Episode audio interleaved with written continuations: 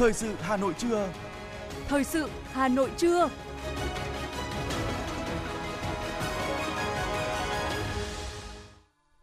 Quang Minh và Phương Nga xin kính chào quý vị và các bạn. Bây giờ là chương trình thời sự của Đài Phát thanh và Truyền hình Hà Nội. Chương trình trưa nay, Chủ nhật, ngày 16 tháng 10 có những nội dung chính sau đây. Chuyến thăm Việt Nam của Tổng thống Cộng hòa Singapore Halima Yacob làm sâu sắc thêm quan hệ đối tác chiến lược. Tuyên dương 42 cán bộ, công chức, viên chức trẻ giỏi toàn quốc năm 2022. Thanh niên thủ đô sôi nổi ngày hội truyền thống.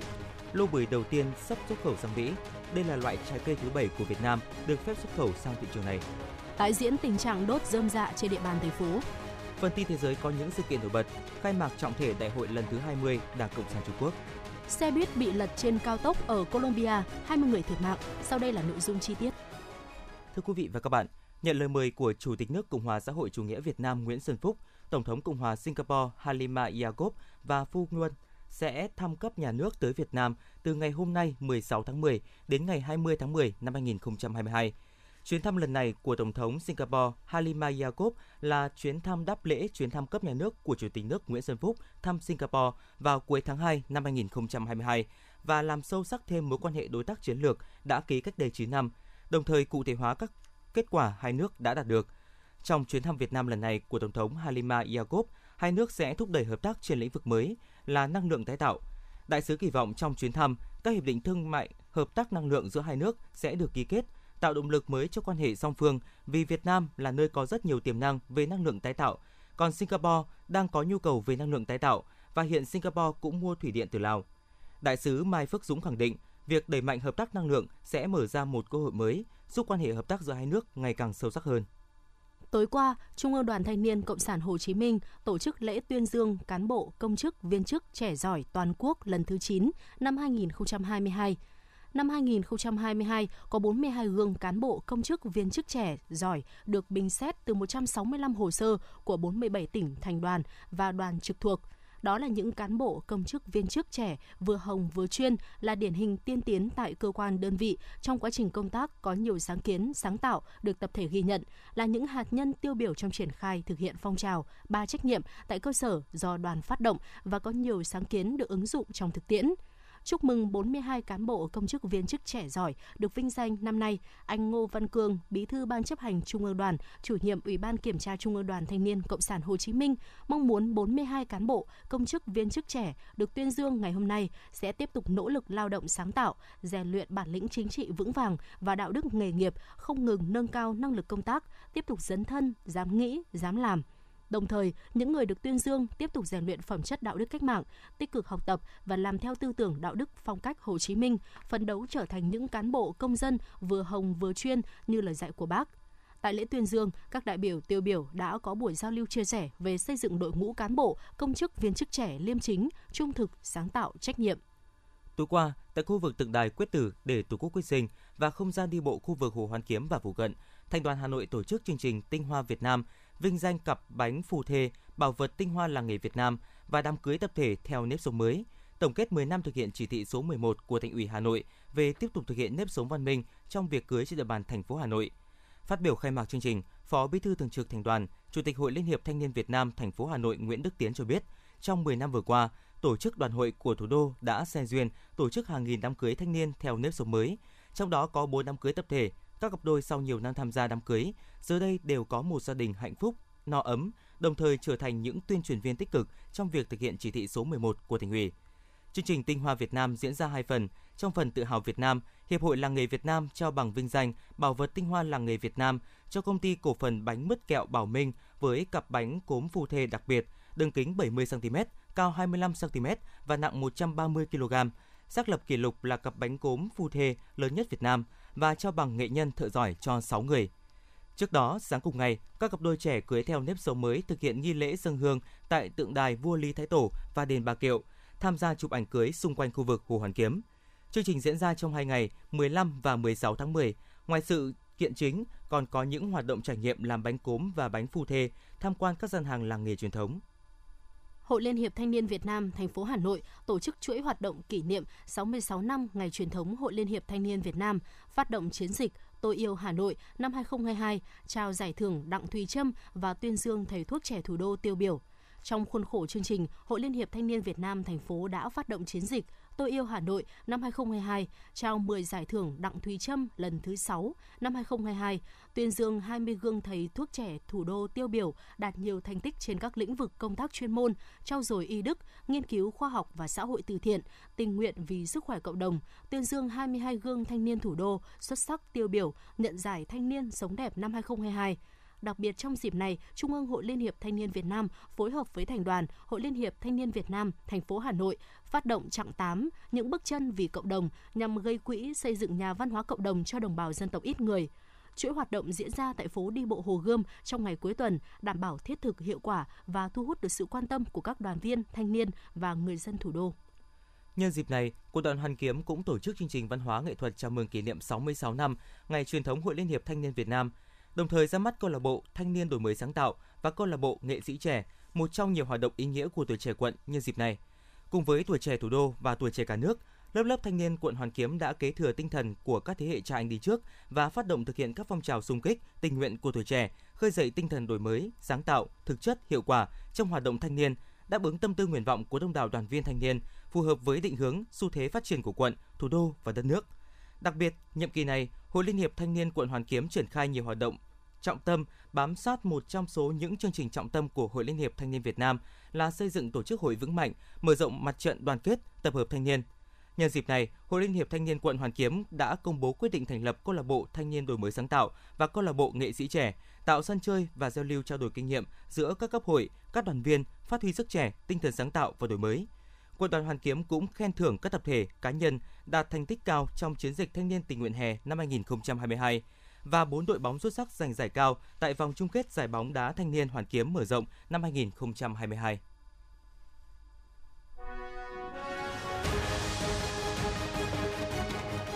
Thời sự Hà Nội, nhanh, chính xác, tương tác cao. Thời sự Hà Nội, nhanh, chính xác, tương tác cao.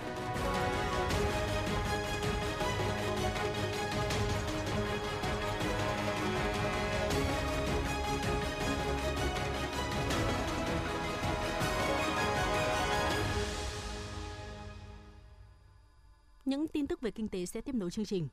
Thưa quý vị và các bạn, ngay từ đầu tháng 7 năm 2022 đã có nhiều dự báo không mấy lạc quan về đơn hàng xuất khẩu của các ngành hàng những tháng cuối năm. Lạm phát ở các thị trường lớn như Mỹ, EU, Nhật Bản sẽ tác động trực tiếp làm sụt giảm các đơn hàng. Số liệu của Tổng cục Thống kê cho thấy kim ngạch xuất khẩu hàng hóa tháng 9 vừa qua đã giảm 14,3% so với tháng trước. Điều này cho thấy những khó khăn không còn là dự báo, phản ánh của phóng viên thời sự. Những tháng đầu năm, các doanh nghiệp đồ gỗ hoạt động tương đối ổn định, nhưng kể từ đầu tháng 7, các đơn hàng xuất khẩu dần giảm sút cho đến nay. Sự suy giảm này chủ yếu do giá nguyên liệu sản xuất, chi phí vận chuyển tăng mạnh, trong khi các quốc gia thắt chặt những chính sách tín dụng do lạm phát có xu hướng tăng, dẫn đến nhu cầu tiêu dùng giảm mạnh. Đây cũng là thông tin mà ông Nguyễn Chánh Phương, Phó Chủ tịch kiêm Tổng thư ký Hội Mỹ nghệ và chế biến gỗ thành phố Hồ Chí Minh cung cấp. Các cái đơn hàng đi Mỹ đó và EU thì nó vẫn còn đang trong cái tình huống là ờ, gọi là chờ chờ tức là chúng ta biết là hiện nay thì mỗi tháng như vậy Việt Nam có thể xuất được khoảng độ từ 1 tỷ 3 đến 1 tỷ 4 đô la Mỹ đi các cái thị trường đặc biệt là thị trường Mỹ. Đây là những cái đơn hàng mà nó thực hiện từ các cái hợp đồng cũ. Dấu hiệu xuất khẩu giảm tốc cũng đã dần lộ rõ ở ngành dệt may. Sau 9 tháng, kim ngạch xuất khẩu ngành vẫn đạt con số ấn tượng với khoảng 35 tỷ đô la Mỹ, tăng 21% so với cùng kỳ năm ngoái nhưng 3 tháng còn lại của năm khó khăn đã nhìn thấy rõ hơn. Ông Trương Văn Cẩm, Phó Chủ tịch Hiệp hội Dệt may Việt Nam cho biết. Rất nhiều nơi cái tỷ lệ hàng tồn kho cũng khá cao, cho nên cái nhu cầu về đơn hàng trong các cái tháng cuối năm và đầu năm 2023 là khả năng sẽ gặp nhiều khó khăn. Thứ nhất là lượng đơn hàng có thể giảm đi, cái thứ hai là giá cả là cũng giảm đi. Số liệu thống kê sơ bộ mới nhất của Tổng cục Hải quan cho thấy, nhiều mặt hàng xuất khẩu tăng mạnh trong 8 tháng đầu năm nay lại đột ngột giảm nhanh. Các chuyên gia kinh tế cho rằng có nhiều dấu hiệu cho thấy khó khăn trong những tháng cuối năm. Ông Nguyễn Minh Phong, chuyên gia kinh tế và bà Nguyễn Thị Hương, Tổng cục trưởng Tổng cục Thống kê nhận định. Có một số dấu hiệu cho thấy rằng là có rất nhiều các cái lĩnh vực đang gặp khó khăn về hợp đồng mới, đặc biệt là dệt may, da dày, gỗ hoặc là một số mặt hàng như thủy sản. Vì thế là động thái từ nay cuối năm mà chúng ta cần phải tiếp tục có sự cập nhật và điều hành quyết liệt hơn, kịp thời hơn bám sát hơn thị trường để giữ được tốc độ tăng trưởng này. Mọi cái biến động ở trên thế giới thì cũng rất là khó lường và à, những cái ảnh hưởng trong thời gian tiếp theo, đặc biệt là địa chính trị kinh tế của thế giới, à, rồi thiên tai, bão lũ và à, ảnh hưởng đến cái cầu của thế giới suy giảm, à, làm cho cái việc xuất khẩu của chúng ta cũng có thể sẽ bị ảnh hưởng. Nhiều khó khăn và biến động khó dự báo, do đó bên cạnh sự nỗ lực của mình, các doanh nghiệp rất cần sự hỗ trợ từ phía chính phủ, cùng ngân hàng nhà nước có chính sách giãn nợ, giảm lãi suất, gia hạn vay, giảm chi phí container, đồng thời thiết kế gói hỗ trợ. Các doanh nghiệp cũng hy vọng khi các nhà buôn lớn trên thế giới giải quyết được lượng hàng tồn kho lớn và sẽ đặt hàng trở lại. Với kim ngạch xuất khẩu nông lâm thủy sản 9 tháng đầu năm nay tăng 15,2% so với cùng kỳ năm ngoái, Bộ Nông nghiệp và Phát triển nông thôn đặt mục tiêu xuất khẩu nông lâm thủy sản năm nay đạt 55 tỷ đô la Mỹ. Kim ngạch xuất khẩu nông lâm thủy sản 9 tháng đầu năm ước đạt gần 41 tỷ đô la Mỹ, trong đó giá trị xuất khẩu các mặt hàng nông sản ước đạt hơn 16,8 tỷ đô la Mỹ. Giá trị xuất khẩu thủy sản ước đạt 8,5 tỷ đô la Mỹ, tăng 38% giá trị xuất khẩu các mặt hàng lâm sản ước đạt 13,3 tỷ đô la Mỹ. Vì vậy, Bộ Nông nghiệp và Phát triển nông thôn đặt mục tiêu xuất khẩu nông lâm thủy sản năm nay đạt 55 tỷ đô la Mỹ, cao hơn chính phủ giao 5 tỷ đô la Mỹ. Để đạt được mục tiêu này, Bộ Nông nghiệp và Phát triển nông thôn sẽ chủ động nghiên cứu phân tích, dự báo thị trường để có đối sách, kịch bản thích ứng với diễn biến cung cầu nông lâm thủy sản trên thế giới, nhất là đối với hàng lương thực thực phẩm tăng cường, hợp tác quốc tế, tháo gỡ rào cản kỹ thuật, phát triển thị trường xuất khẩu. Thưa quý vị, Việt Nam chuẩn bị xuất khẩu lô hàng quả bưởi đầu tiên sang Mỹ. Đây là loại trái cây thứ bảy của Việt Nam được phép xuất khẩu sang thị trường này. Đơn vị xuất khẩu lô hàng quả bưởi đầu tiên sang Mỹ là một công ty xuất nhập khẩu trái cây ở tỉnh Bến Tre. Phía Mỹ đã ủy quyền cho Cục Bảo vệ Thực vật cấp mã số vùng trồng bưởi. Trước đó, Việt Nam đã xuất khẩu sang thị trường Mỹ các loại quả như thanh long, xoài, chôm chôm, nhãn, vú sữa và vải. Việt Nam đã nộp hồ sơ xuất khẩu sang Mỹ thêm hai loại trái cây mới là chanh dây và dừa. Theo lãnh đạo Cục Bảo vệ Thực vật, trước đây Việt Nam đã xuất khẩu dừa sang Mỹ với điều kiện phải gọt một lớp vỏ. Tuy nhiên sau đó, chính sách của Bộ Nông nghiệp thay đổi, bắt buộc dừa xuất khẩu vào thị trường này phải gọt hết vỏ, chỉ chừa lại phần cáo dừa. Tuy nhiên, việc gọt hết vỏ sẽ không bảo quản được lâu nên việc xuất khẩu dừa sang Mỹ không thể thực hiện được. Để khắc phục tình trạng này, hiện nay, Cục Bảo vệ Thực vật đang đàm phán với phía Mỹ nhằm tìm hướng mới để tiếp tục xuất khẩu.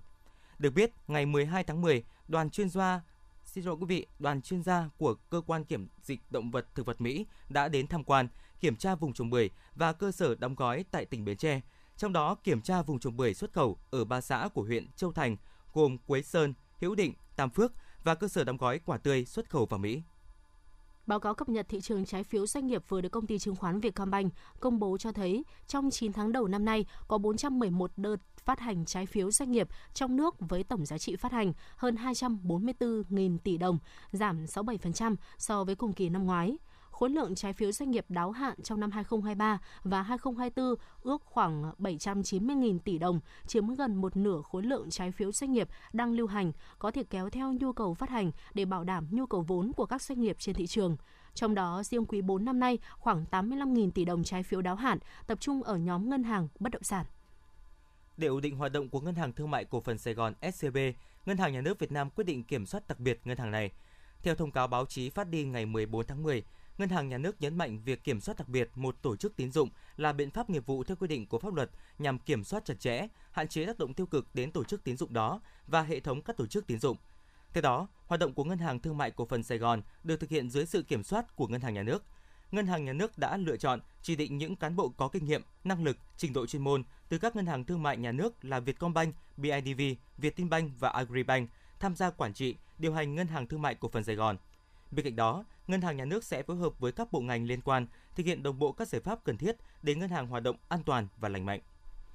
Trang tin OAG.com, nhà cung cấp thông tin chuyên sâu và dữ liệu du lịch hàng đầu thế giới, vừa công bố top 10 đường bay nội địa hoạt động nhộn nhịp nhất thế giới. Đây là những đường bay được xác định là những tuyến có số lượng ghế bán ra nhiều nhất, lớn nhất trong 12 tháng qua, từ tháng 10 năm 2021 đến tháng 9 năm 2022 đường bay Hà Nội, thành phố Hồ Chí Minh đứng thứ tư trong danh sách này với 8,56 triệu ghế. Do ảnh hưởng của bão số 5, cơn bão Sơn Ca, một số chuyến bay đến và đi tại các khu vực bị ảnh hưởng đã được điều chỉnh kế hoạch khai thác. Hành khách trên những chuyến bay Vietjet chịu ảnh hưởng có chuyến bay đi và đến Đà Nẵng trong các ngày 15, 16 và 17 tháng 10 năm 2022 được hỗ trợ theo chính sách dịch vụ của hãng. Thời gian áp dụng chính sách hỗ trợ từ ngày 15 tháng 10 năm 2022 đến hết ngày 17 tháng 10 năm 2022 hoặc cho đến khi có thông báo mới. Theo Vietjet, hành khách được hỗ trợ một trong bốn phương án. Hành khách có thể thay đổi ngày bay miễn phí, không thu chênh lệch giá vé sang những chuyến bay đi và đến Đà Nẵng đến hết ngày 20 tháng 10 năm 2022. Bảo lưu định danh miễn phí 365 ngày kể từ ngày khởi hành chặng bay đầu tiên, thay đổi hành trình miễn phí, không thu chênh lệch giá vé sang hành trình khác có chặng bay tương đương từ ngày 15 tháng 10 năm 2022 đến ngày 17 tháng 10 năm 2022. Với các trường hợp khác, hành khách sẽ thay đổi sang những chuyến bay khác có ngày khởi hành sau ngày 20 tháng 10 năm 2022. Vietjet sẽ có áp dụng miễn phí thay đổi, thu chênh lệch giá vé nếu có. Do ảnh hưởng của mưa lớn ngập lụt trong ngày 16 tháng 10, Tổng công ty Đường sắt Việt Nam tiếp tục giả phải phong tỏa nhiều đoạn đường sắt, tạm dừng việc chạy nhiều mác tàu. Cụ thể, đối với tàu SE7 xuất phát Hà Nội ngày hôm nay, tạm dừng chạy đoạn từ Hà Nội đến Đà Nẵng, còn đoạn từ Đà Nẵng đến ga Sài Gòn, tàu vẫn hoạt động bình thường. Tàu SE8 xuất phát từ ga Sài Gòn đến Đà Nẵng là ga cuối, không chạy đoạn từ Đà Nẵng đến Hà Nội. Tàu SE3 xuất phát Hà Nội ngày 15 tháng 10, tạm dừng chạy đoạn ờ, từ Hà Nội đến Đà Nẵng. Đoạn từ Đà Nẵng đến Sài Gòn, mắc tàu SE3 chạy bình thường. Tàu SE4 xuất phát Hà Sài Gòn ngày 15 tháng 10 đến Đà Nẵng là ga cuối, tạm dừng chạy mắc tàu này đoạn từ Đà Nẵng đến Hà Nội.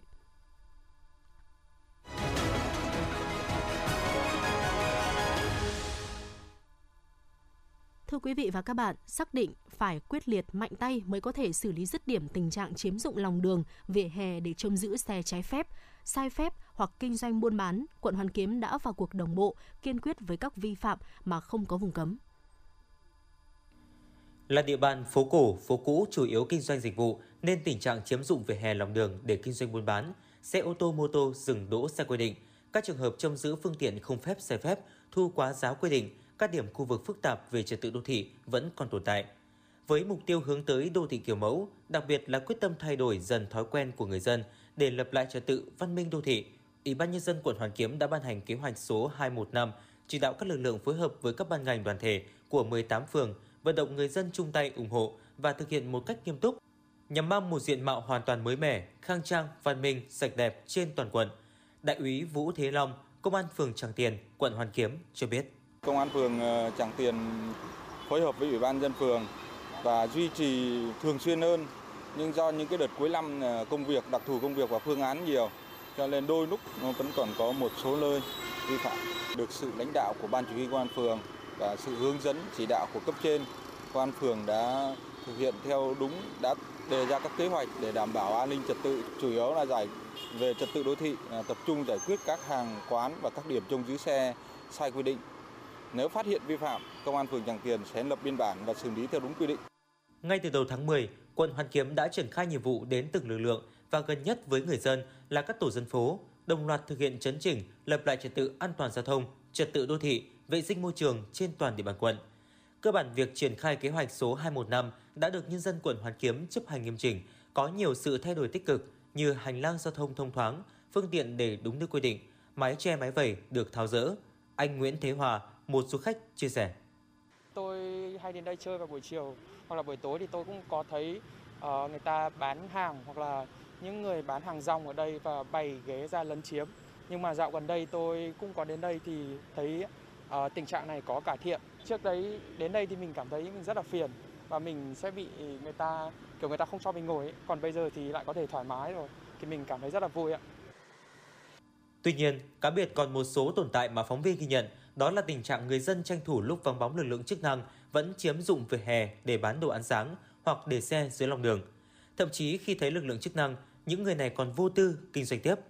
Thực tế, do địa bàn quận Hoàn Kiếm đa phần là phố cổ kết hợp phố cũ, do vậy để giải quyết triệt đề những vi phạm liên quan đến trật tự đô thị chắc chắn sẽ gặp nhiều khó khăn, không thể một sớm một chiều. Căn cứ tình hình thực tế, Công an quận Hoàn Kiếm cũng đã đề xuất Ban chỉ đạo 197 quận Hoàn Kiếm đồng ý tạo những phương án tổ chức, sắp xếp và kiểm tra xử lý. Thượng tá Bùi Văn Đang, Công an quận Hoàn Kiếm cho biết, với phương án tổ chức, sắp xếp sẽ căn cứ vào tình hình địa bàn để bố trí làm sao hài hòa lợi ích của người kinh doanh, nhu cầu sinh sống của người dân với công tác quản lý đô thị của chính quyền. Còn với những trường hợp vi phạm lớn, chúng tôi cũng xử lý quyết liệt. Chúng tôi à, tổ công tác của ban chỉ đạo 197 gồm các ban ngành đoàn thể. À, trong đó nòng cốt là lực lượng công an. Chúng tôi sẽ đi kiểm tra của các phường. Nếu những cái tụ điểm nào, cái điểm nào mà vẫn còn vi phạm gây cản trở cái à, giao thông đường bộ và cản trở cho người đi bộ và xe mô tô ô tô đỗ không đúng quy định thì chúng tôi sẽ xử lý nghiêm để làm gương mà trong đó có cả vệ sinh môi trường ờ, đợt này nếu đi chúng tôi mà thấy những cái hộ nào cá nhân nào mà đổ rác để ở ngoài rẽ đường không đúng quy định thì chúng tôi sẽ xử lý theo đúng quy định. Với những trường hợp trông giữ trái phép, sai phép, trông quá diện tích hoặc thu quá giá, Công an quận Hoàn Kiếm cũng đều có văn bản gửi đến các cơ quan chủ quản của điểm trông giữ phương tiện yêu cầu ký cam kết chấp hành nghiêm. Thời gian tới, Công an quận Hoàn Kiếm sẽ tiếp tục tham mưu cho quận ủy, Ủy ban nhân dân, Ban chỉ đạo 197 quận tăng cường kiểm tra, giám sát, xử lý tình trạng trông giữ xe vi phạm, đảm bảo an ninh trật tự trên toàn địa bàn quận. Thưa quý vị và các bạn, Hà Nội bước vào thu hoạch lúa mùa trên các xứ đồng, tình trạng đốt dơm dạ lại tái diễn khiến khói bụi mù mịt, ảnh hưởng tiêu cực đến chất lượng không khí, mất an toàn giao thông. Những năm vừa qua, thành phố đã có nhiều văn bản chỉ đạo các địa phương chấm dứt tình trạng đốt dơm dạ, nhưng kết quả không như mong muốn. Vậy đâu là giải pháp xử lý tình trạng này? Để hạn chế tình trạng này, Phó Giám đốc Sở Tài nguyên và Môi trường Hà Nội Mai Trọng Thái cho biết, đơn vị đang tích cực phối hợp với các ban ngành địa phương thúc đẩy việc thực hiện chỉ thị số 15, trong đó tập trung tuyên truyền tác hại của việc đốt dơm dạ, giới thiệu các giải pháp kỹ thuật thay thế. Từ ngày 17 đến ngày 22 tháng 10, Sở Tài nguyên và Môi trường tiếp tục thành lập đoàn kiểm tra liên ngành làm việc với các quận huyện thị xã nhằm kiểm kê nguồn thải, đánh giá tác động ô nhiễm môi trường từ việc đốt dơm dạ, làm cơ sở khoa học để xây dựng các chính sách quản lý. Đặc biệt, các địa phương có tỷ lệ đốt rơm dạ cao, Sở yêu cầu ký cam kết và xây dựng kế hoạch, giải pháp cụ thể. Đồng thời đề nghị các huyện, thị xã có hình thức kỷ luật chủ tịch Ủy ban nhân dân xã thị trấn để tái phạm nhiều lần tình trạng đốt dơm dạ.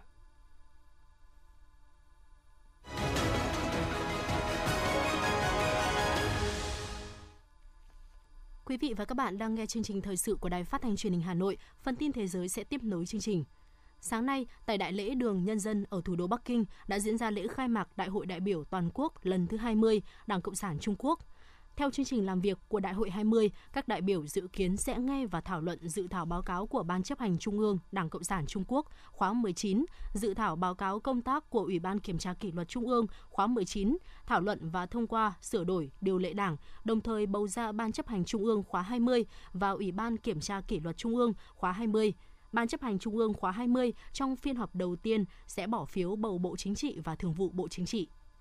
Tổng thư ký Liên Hợp Quốc Antonio Guterres, Tổng thống Italia Sergio Mattarella và Tổng Giám đốc Tổ chức Nông lương của Liên Hợp Quốc FAO Khuất Đông Ngọc đã tham dự cuộc họp kỷ niệm Ngày Lương thực Thế giới ngày 16 tháng 10 diễn ra tại Roma, Italia. Chủ đề của sự kiện tại trụ sở FAO thủ đô Italia năm nay là không để ai bị bỏ lại phía sau – sản xuất tốt hơn, dinh dưỡng tốt hơn, môi trường tốt hơn và cuộc sống tốt hơn. Phát biểu tại sự kiện này, Tổng Giám đốc FAO Khuất Đông Ngọc kêu gọi tất cả quốc gia chung tay chống lại nạn đói và suy dinh dưỡng. Giám đốc bộ phận châu Âu của IMF Alfred Kammer cho biết lạm phát gia tăng sẽ còn kéo dài ở châu Âu vào năm 2023 với các nền kinh tế tiên tiến ở khu vực này dự kiến sẽ có mức lạm phát 6% trong năm do giá năng lượng tăng. Ông Kammer cho rằng triển vọng châu Âu đã trở nên u ám với tốc độ tăng trưởng giảm và lạm phát tiếp tục tăng. Tính trung bình trong năm 2022, trên toàn châu Âu, chi phí sinh hoạt của các hộ gia đình đã tăng hơn 7% do giá năng lượng cao hơn. Theo dự báo của IMF, lạm phát chính ở các nền kinh tế tiên tiến của châu Âu vào năm 2023 sẽ ở mức khoảng 6%, trong khi tăng trưởng GDP được dự báo sẽ giảm từ 3,2% vào năm 2022 xuống 0,6% vào năm 2023. Đài RT dẫn thông báo của Bộ Quốc phòng Nga cho biết ít nhất 11 người đã thiệt mạng và 15 người khác bị thương trong cuộc tấn công vào ngày 15 tháng 10 vào một trường huấn luyện ở vùng Belgorod của Nga, giáp biên giới với Ukraine. Bộ này gọi vụ việc là một hành động khủng bố. Hai nghi phạm sau đó đã bị bắn chết tại chỗ. Các quan chức giải thích thêm rằng hai người này đã được xác định là công dân của một thành viên cộng đồng các quốc gia độc lập SNG. Cảnh sát Mỹ thông báo đã bắt giữ kẻ tình nghi sát hại 6 người đàn ông và làm bị thương một phụ nữ ở vùng Bắc California vào dạng sáng ngày 15 tháng 10 theo giờ địa phương, khi đối tượng này dường như đang tìm kiếm nạn nhân khác. Trước đó, cảnh sát đã truy tìm một người đàn ông mặc đồ đen xuất hiện trong video tại một số hiện trường vụ án ở Stockton, nơi 5 người đàn ông bị phục kích và bắn chết trong khoảng thời gian từ ngày 8 tháng 7 tới ngày 27 tháng 9 vừa qua. Cảnh sát tin rằng chính đối tượng trên gây ra vụ sát hại một người đàn ông ở Auckland, cách đó khoảng 100 km vào tháng 4 năm 2021 và làm bị thương một phụ nữ vô gia cư ở Stockton một tuần sau đó. Singapore đang phải đối mặt với một làn sóng lây nhiễm COVID-19 do biến thể phụ XBB còn được biết đến là BA.2.10 gây ra. Làn sóng mới này được dự báo sẽ đạt đỉnh vào giữa tháng 11 tới với bình quân 15.000 ca nhiễm mới mỗi ngày và giới chức Singapore không loại trừ khả năng sẽ yêu cầu đeo khẩu trang bắt buộc trở lại. Tổng thống Uganda đã ra lệnh phong tỏa hai quận là tâm điểm của dịch Ebola. Nhà chức trách cho biết các ca bệnh tập trung ở các quận miền Trung là Mubende và Kassanda và đợt bùng phát này hiện chưa lan đến thủ đô Kampala. Theo Bộ Y tế nước này, đợt dịch bệnh Ebola lần này đã khiến 19 người tử vong và 58 trường hợp được xác định nhiễm bệnh trên cả nước kể từ khi trường hợp đầu tiên được báo cáo vào ngày 20 tháng 9. Hãng thông tấn chính thức INNA đưa ra thông tin là 8 người bị thương trong vụ hỏa hoạn tại nhà tù Evin ở thủ đô Tehran của Iran vào ngày 15 tháng 10. Theo nguồn tin, ngọn lửa bùng lên trong một vụ ẩu đả của tù nhân. Các cuộc đụng độ và bạo động trong khu vực giam giữ đã dẫn đến vụ cháy kho chứa quần áo của nhà tù. Có tin cho biết đã xảy ra nổ súng bên trong cơ sở này. Chính phủ Iran vẫn chưa bình luận về vụ việc. Sau đó, lực lượng cứu hỏa và nhân viên nhà tù đã khống chế được ngọn lửa và đưa tình hình trở lại tầm kiểm soát. Tổng thống Thổ Nhĩ Kỳ Tayyip Erdogan cho biết có ít nhất 41 người đã thiệt mạng trong một vụ nổ tại một mỏ than ở tỉnh Batin, miền Bắc Thổ Nhĩ Kỳ. Vụ nổ xảy ra hôm qua vào thời điểm tai nạn xảy ra dưới hầm mở, có 110 người làm việc nhưng có 58 người được cứu sống. Thổ Nhĩ Kỳ đã mở một cuộc điều tra về nguyên nhân vụ việc, nhưng những dấu hiệu ban đầu cho thấy vụ nổ là do dò dỉ khí mê tan trong các mỏ than gây ra.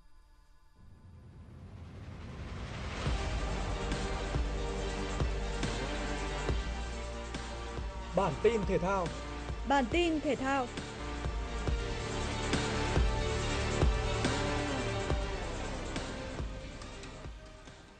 Trong loạt trận vòng 19 V-League 2022, tiếp đón câu lạc bộ Nam Định trên sân hàng đẫy, Hà Nội FC đặt quyết tâm rất cao giành trọn vẹn 3 điểm. Ngay trong hiệp 1, đội bóng thủ đô đã có 3 bàn thắng ghi vào lưới thủ thành Xuân Việt nhờ công của Hai Long, Đoàn Văn Hậu và Việt Anh. Sang hiệp 2, thủ môn Xuân Việt của Nam Định gặp chấn thương nên không thể tiếp tục thi đấu. Trong khi đó, chủ nhà Hà Nội tiếp tục tấn công và Văn Quyết đã ghi tên mình vào danh sách lập công với bàn thắng ở phút 50. Một phút sau, ngoại binh Lucao đã được câu lạc bộ Hà Nội vươn lên dẫn 5-0 trước khi câu lạc bộ Nam Định có hai bàn rút ngắn tỷ số đều do công của Mạnh Hùng. 5-2 là tỷ số cuối cùng của trận đấu này. Chiến thắng này giúp Hà Nội FC tiếp tục vững vàng ở ngôi đầu bảng với 37 điểm sau 17 trận, tạm hơn đội bám đuổi Hải Phòng 5 điểm. Ở trận đấu sớm trước đó, BKMX Bình Dương và câu lạc bộ Thành phố Hồ Chí Minh đã hòa nhau không bàn thắng. Lý Nguyễn và các đồng đội câu lạc bộ Thành phố Hồ Chí Minh vẫn gian nan trong cuộc chiến trụ hạng. Tiếp đón Everton trên sân nhà tại vòng 11 ngoại hạng Anh, Tottenham tung ra đội hình mạnh nhất. Bước ngoặt của trận đấu đến ở phút 58 trong một pha bóng lộn xộn, thủ thành Pickford đã phạm lỗi với Harry Kane và chính anh đã thực hiện cú sút 11 m thành công đem về bàn mở tỷ số. Đến phút thứ 68, Hotspur có pha dứt điểm chính xác ấn định chiến thắng 2-0 trước Everton. Với kết quả này, Tottenham duy trì vị trí thứ ba trên bảng xếp hạng và tạm rút ngắn khoảng cách với đội xếp đầu bảng là Arsenal xuống còn một điểm, nhưng thi đấu nhiều hơn một trận. Theo thông tin từ Trung tâm Dự báo Khí tượng Thủy văn Quốc gia, hiện nay phía Bắc đang có một bộ phận không khí lạnh di chuyển xuống phía Nam. Dự báo từ hôm nay, bộ phận không khí lạnh này sẽ ảnh hưởng đến khu vực vùng núi và trung du Bắc Bộ, sau đó ảnh hưởng đến khu vực đồng bằng Bắc Bộ, khu vực Bắc Trung Bộ và một số nơi ở Trung Trung Bộ. Gió trong đất liền mạnh dần lên cấp 3, vùng ven biển cấp 4, cấp 5. Từ đêm nay, ở Bắc Bộ và Bắc Trung Bộ, trời tiếp tục trở lạnh về đêm và sáng sớm, vùng núi trời rét. Nền nhiệt thấp nhất về đêm và sáng ở vùng núi Bắc Bộ phổ biến từ 14 đến 17 độ.